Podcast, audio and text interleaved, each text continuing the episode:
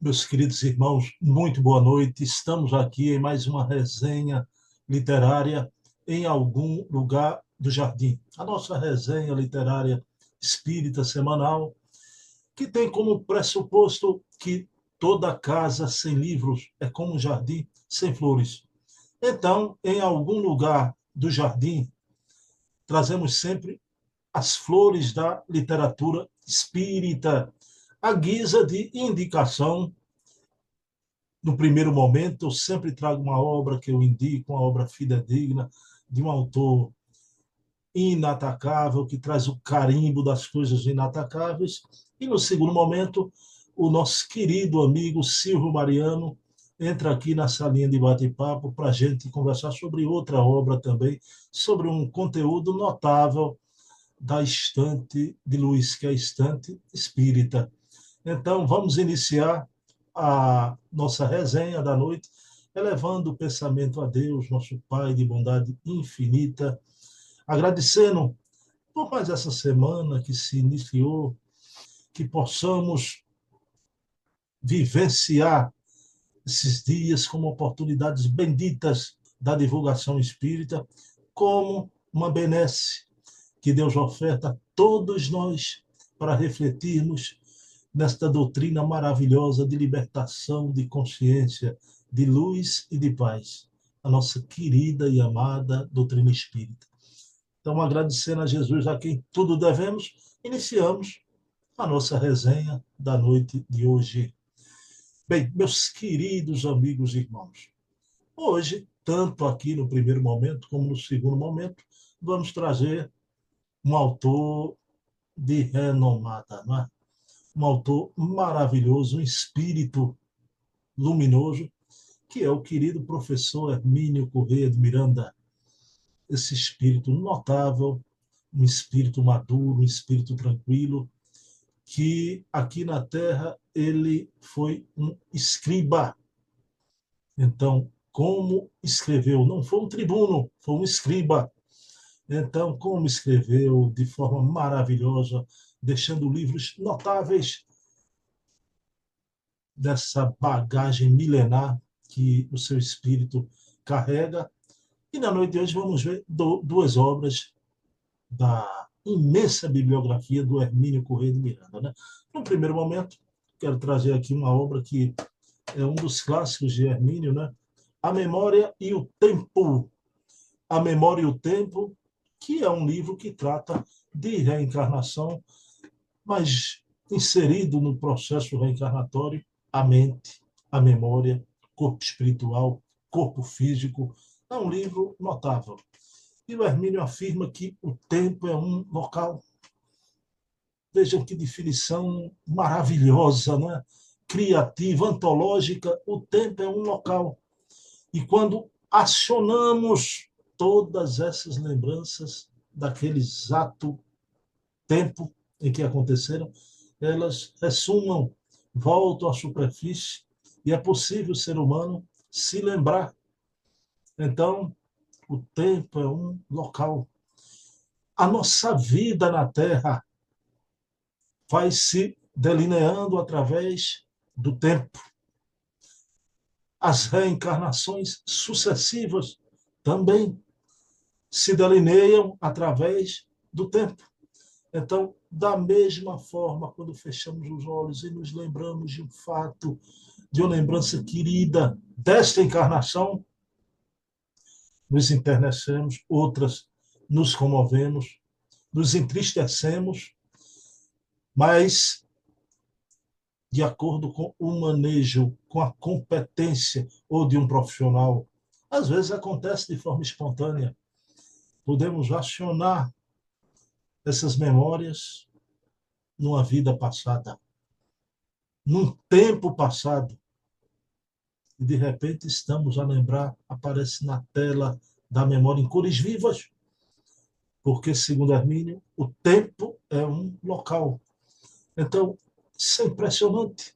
A lei da reencarnação magnificando a existência das criaturas na Terra, através do tempo. Nessa vida aqui atual, estamos passando pelo tempo. O tempo ali está.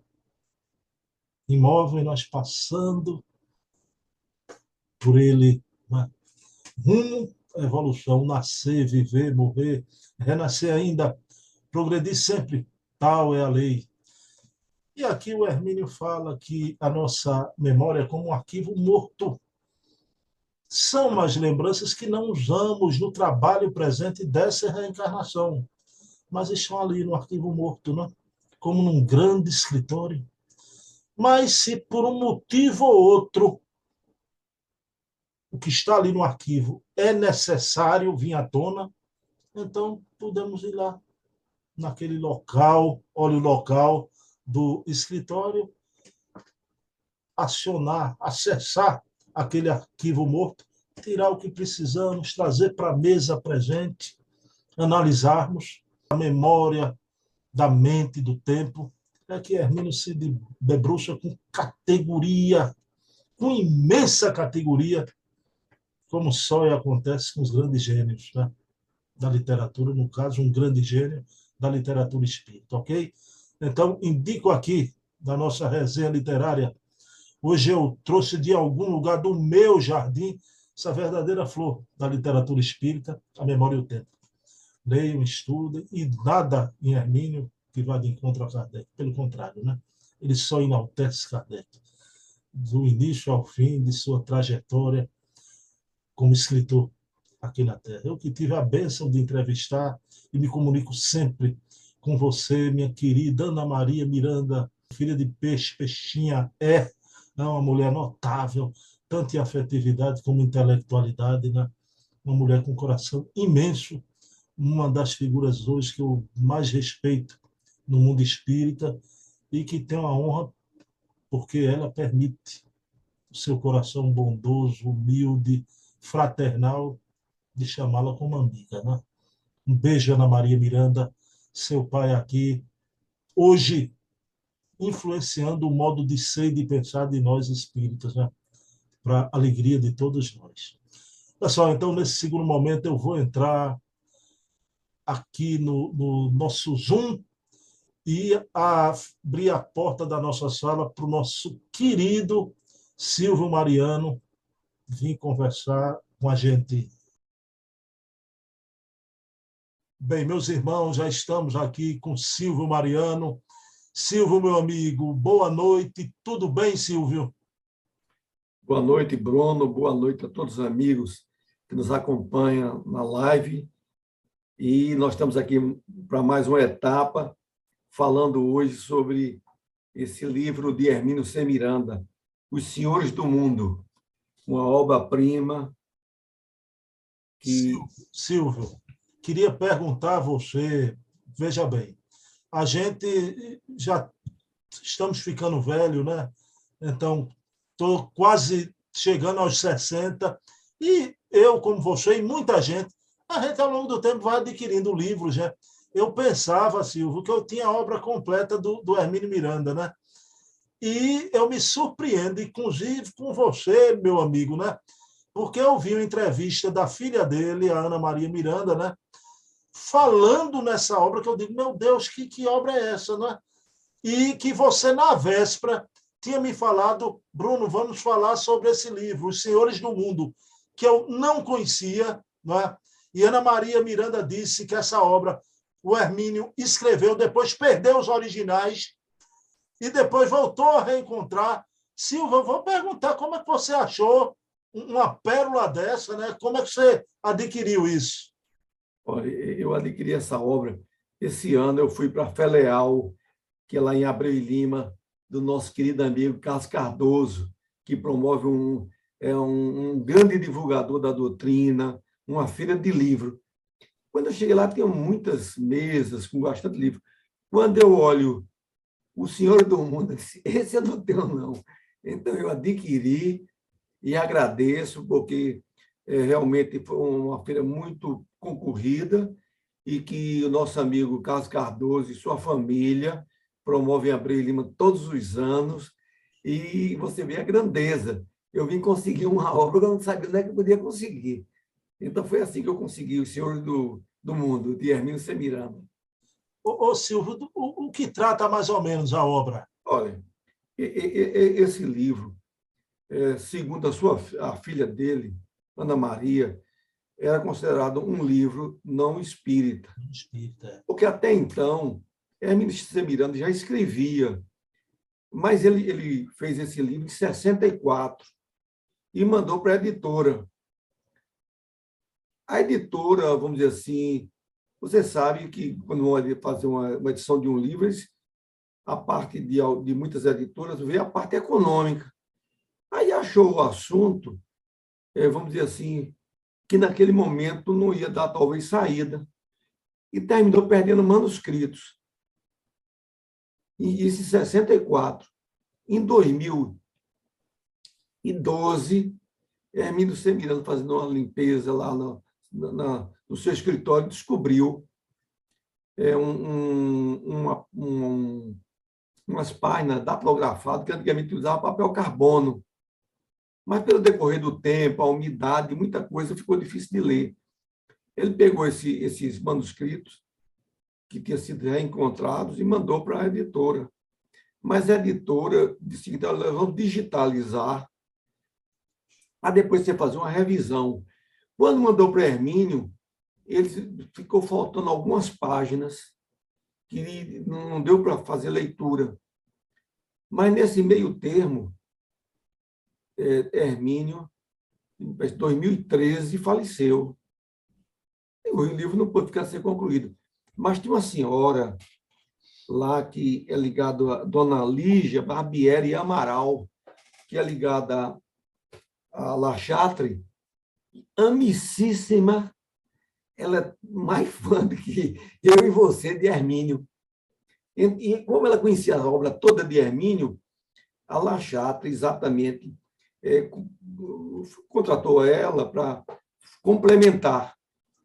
Então, esse livro foi lançado em 2015, quer dizer, dois anos depois, e ele fala exatamente nesse livro, na época, realmente a editora não tinha como desenvolver, mas ele faz parte de, de, dessa série chamado Mecanismo Secreto da História, porque Hermínio é muito vinculado à, reencarnação.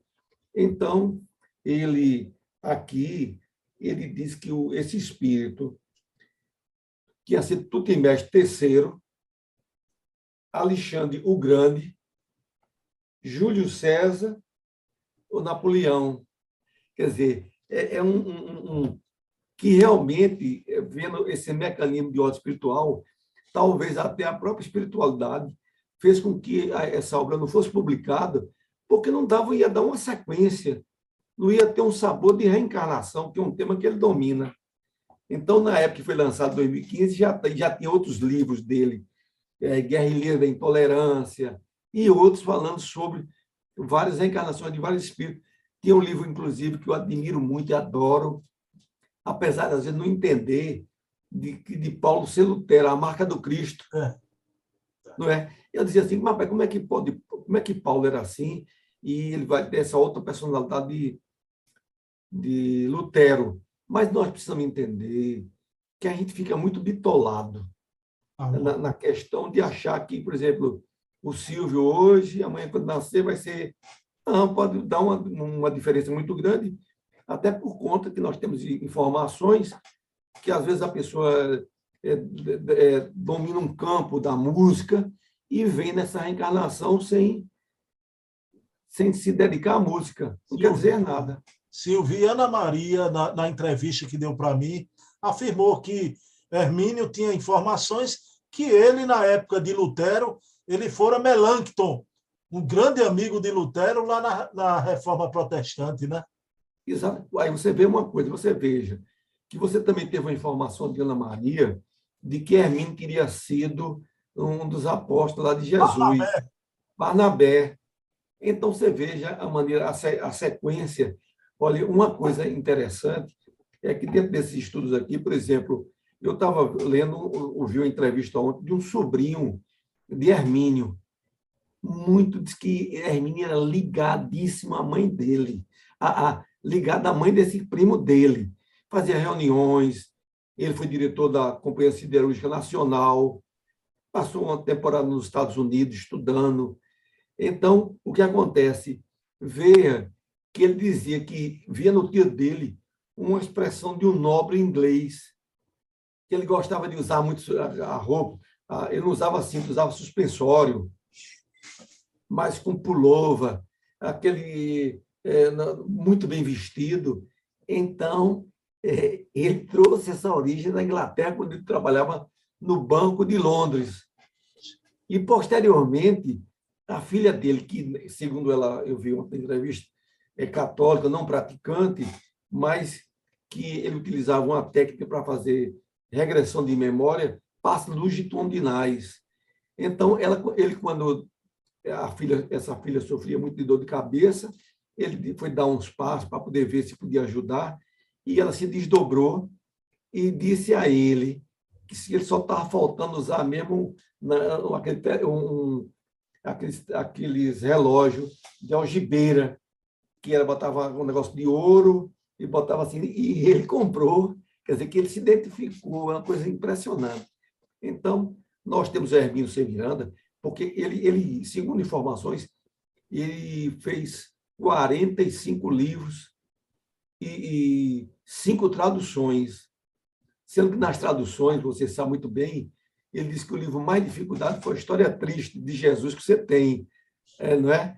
é? é são quatro pequenos livros e um quarto que ele faz, inclusive junta a opinião dele e de Ernesto Bozano, para analisar essa média, que era muito famosa nos Estados Unidos. Então, é um homem fantástico. Né? Silvio, eu vou explorar aí, você citando aí tanta gente, né? O Hermínio tinha um grupo seleto de, de amigos que ele tinha muito respeito e admiração, né?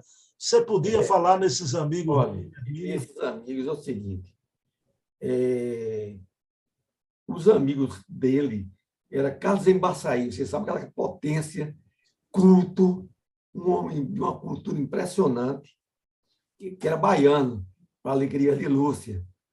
Carlos Embaçaí é baiano é, é, Deolindo Amorim, que também era baiano, que escreveu bastante sobre é, espiritismo, africanismo, espiritismo, criminologia, um homem extremamente culto, inclusive ele fez um, uma, ele também era baiano, mas morar, se radicalizou no Rio de, no Rio de Janeiro. E uma coisa que eu não sabia, que você vai ficar sabendo agora, Deolindo Amorim era um grande médium. Um grande médium. Ele fazia uma reunião. Jornalista também, né? Hein? Jornalista também, não? Jornalista.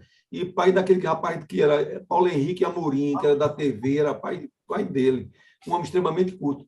E ele fazia um grupo, normalmente eram seis pessoas, dentro daquela ideia do próprio Kardec, que não, não deveria dar um grupo muito grande, por dispersão de pensamento, então o grupo dele era seis que ele reunia. E Deolindo Amorim era um médio e ele, o Hermínio, era o doutrinador. Então, você vê lá, obras fantásticas, é, obras fantásticas, é, Diálogo com as Sombras, Diversidade dos Carismas. Inclusive, Dona Ivone do Amaral Pereira disse que Diálogo com as Sombras era o livro que Kardec gostaria de escrever. Ela, ele disse que ele ficou muito feliz ouvi isso de Dona Ivone do Amaral Pereira, que ele respeitava muito. E uma outra coisa que eu digo a você, em diversidade dos carismas, ele falava de uma média Regina. É essa médium que participava junto, quer dizer, devia ser uma média de, alto, de, de alta categoria, porque, vamos assim, a gente sabe que a programação de ordem espiritual não é à toa. Então, o que acontece?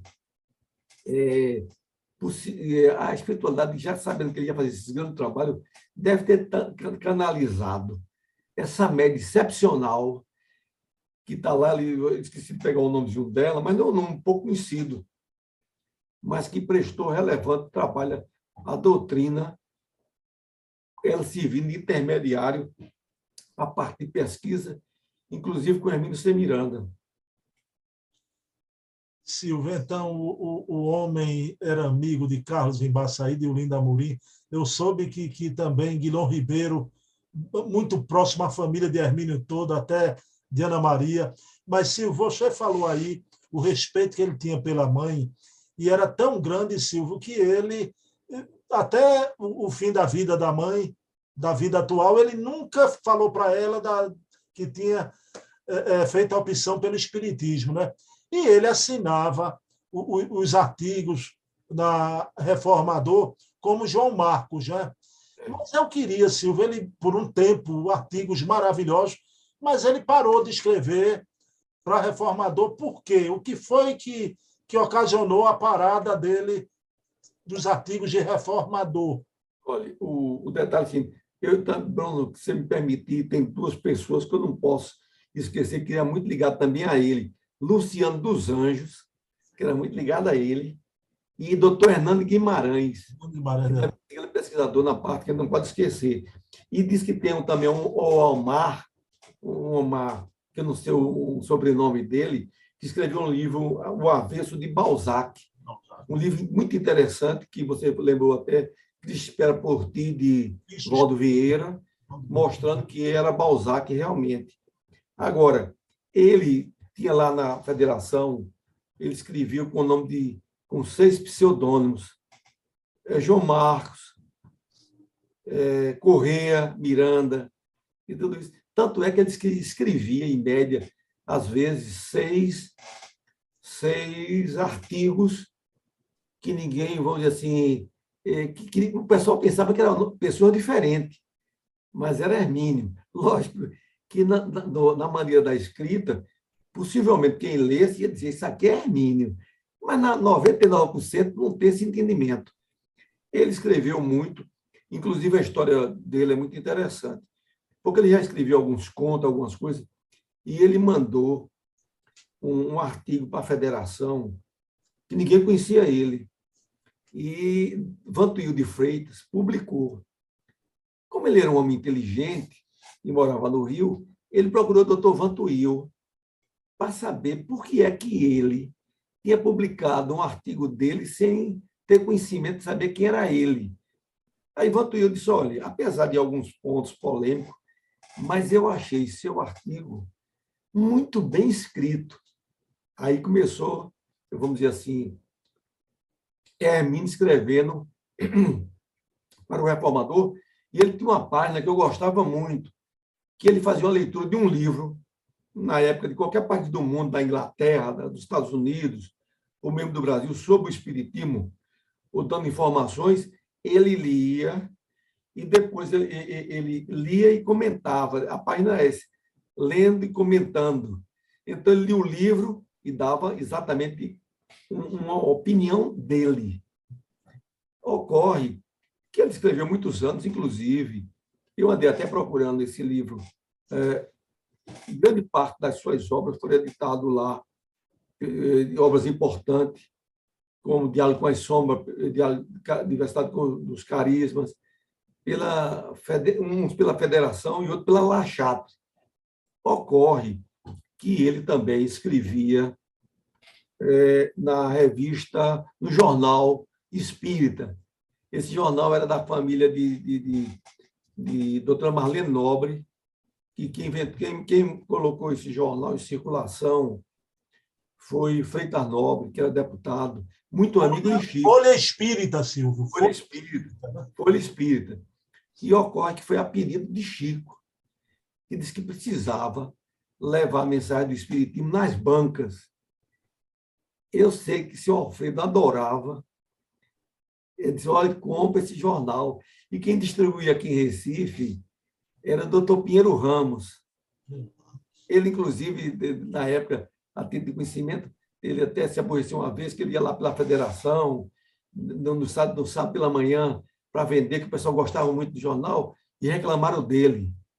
Não era para ele vender o jornal, mas ocorre que é, a gente tinha uma admiração, eu também era fã desse jornal.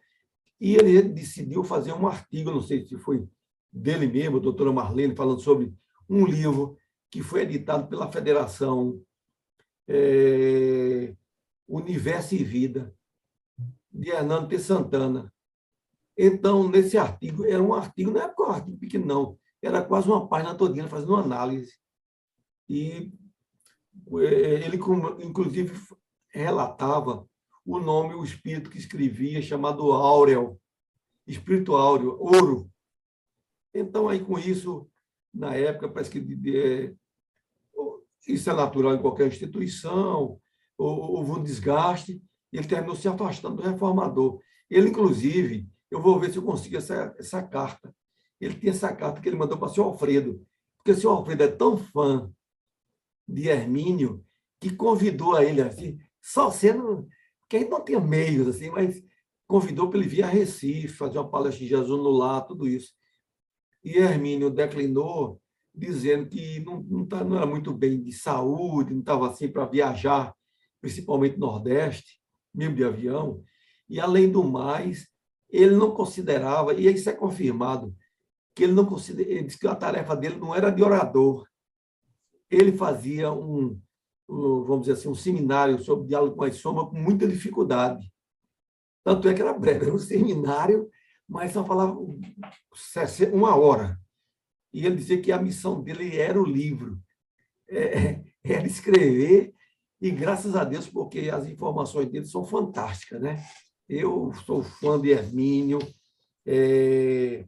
Miranda, e, e, uma coisa que você falou aí dele, que a mãe dele era muito católica, e que é bom o pessoal saber, saber dessa história, porque, porque a gente sabe, ele escrevia. Aí ele mandou um artigo, ele chegou um determinado momento e disse, rapaz, eu tenho que dizer à minha mãe que eu sou espírita. Aí mandou o artigo para a federação que ele ia publicar Hermínio C. Miranda, carta a uma católica, que era a mãe dele.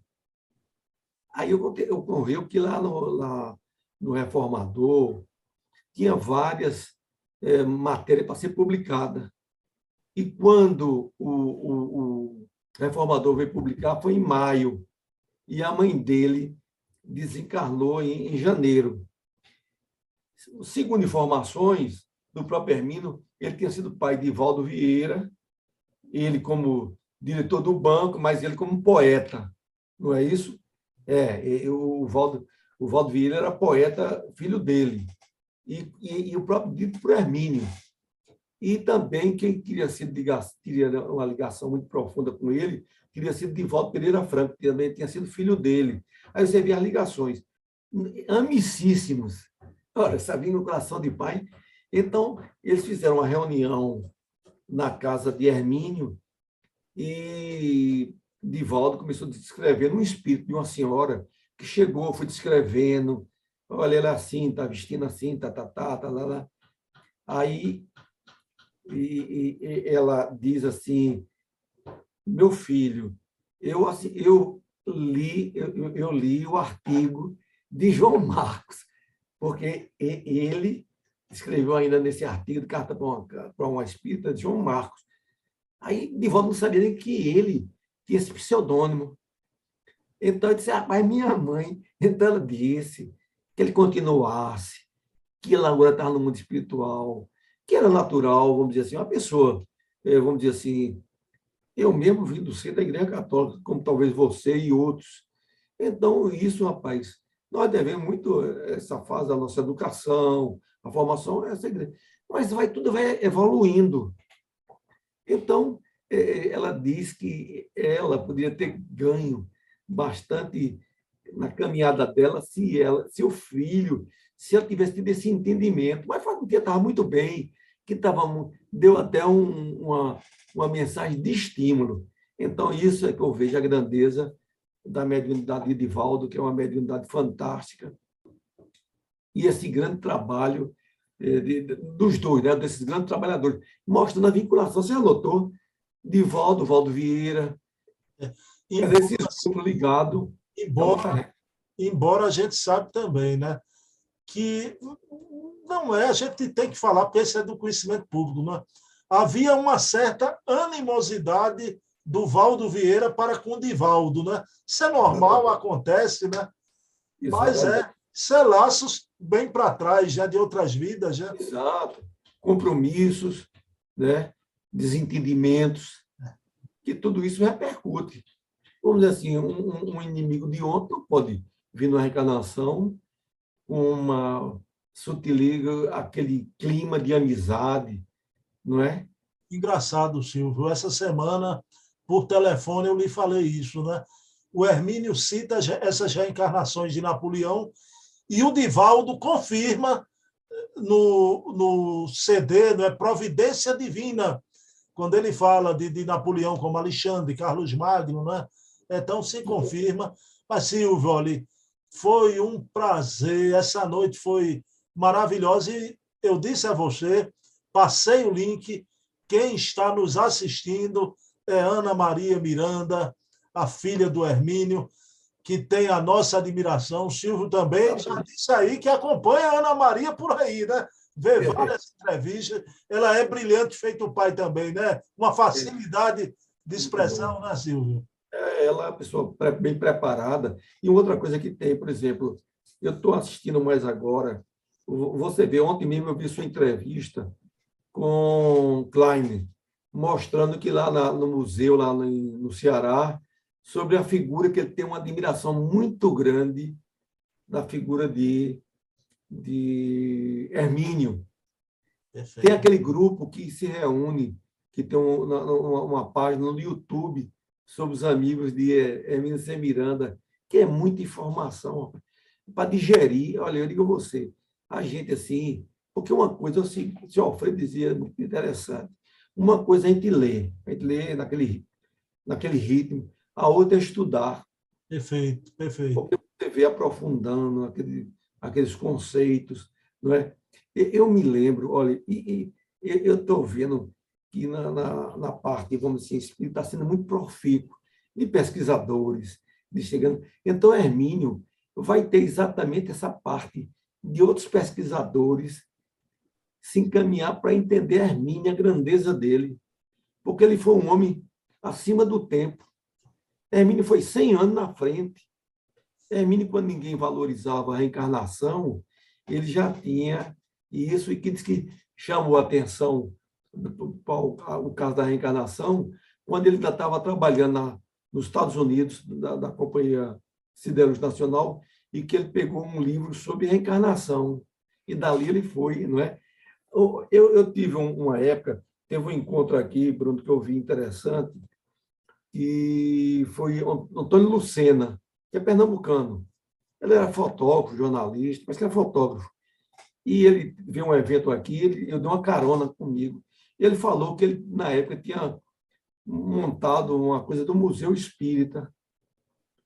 E, segundo ele, parece que ainda até tinha doado lá para a Federação Brasileira, que ele não sabia. Não... Então, são essas coisas que está na hora de pegar todas essas informações e trazer à tona. Porque, em algum tempo, ninguém dava devido valor, não é? Você, você, você chegava assim, a história do Espiritismo. Quem foi o, o, os eu vi, o meu amigo Zé Gomes me mostrou uma série de documentos raros e, e lá, lá, da federação, que eu fiquei capaz de publique isso. A construção da, da, da federação, quem era, um grande médico que teve aqui em Pernambuco, João Bedor, que pouca gente sabe quem, quem foi essa, essa personagem, e quem precisa. Chegou a época, do, você veja uma Luciana, é, Luiz, Jorge, Klein, é, aquele Adair, pessoal lá de Adair, Carlos Sete. Carlos Sete. E, e coitado, você veja que é, é, eu praticamente vim conhecer esse pessoal graças a você, de um, no período da pandemia. Mas hoje esse pessoal está tornando muito conhecido já no Brasil, não é? E a gente tem que agradecer a Deus e estar nesse. A hora, a hora e o momento da pesquisa, né? da documentação espírita. E antes da gente conhecer esse pessoal todo, eu conheci alguém que se debruçava sempre em documentos, coletando tudo. Aqui em Pernambuco, Silvio Mariano, né? Ele mal sabia que ele ia viver nessa vida ainda a hora da pesquisa e da memória espírita. É, a gente realmente né? realmente, eu sempre gostei. Porque você sabe o seguinte, que eu vou te contar um fato interessante. é, eu, tenho, eu tenho muitas obras raras, aqui antigas, que não são mais publicadas. E eu recebi intimação, olha, leva esse livro velho daqui da biblioteca, não sei o que. Eu levei para Jesus no e botou um setorzinho de obras raras. Só que ocorre o seguinte, teve umas pessoas de lá que disseram, rapaz, vamos botar esse livro no lixo, já está muito velho, quer dizer, uma falta de, de entendimento. É? O livro pode estar amarelado, mas hoje, é, vamos dizer assim, faz parte da história. Porque tem, tem algumas obras que há muitos anos não foram editadas, inclusive da Federação Brasileira, etc. E lá na Federação é, Brasileira também um departamento de, de obras raras.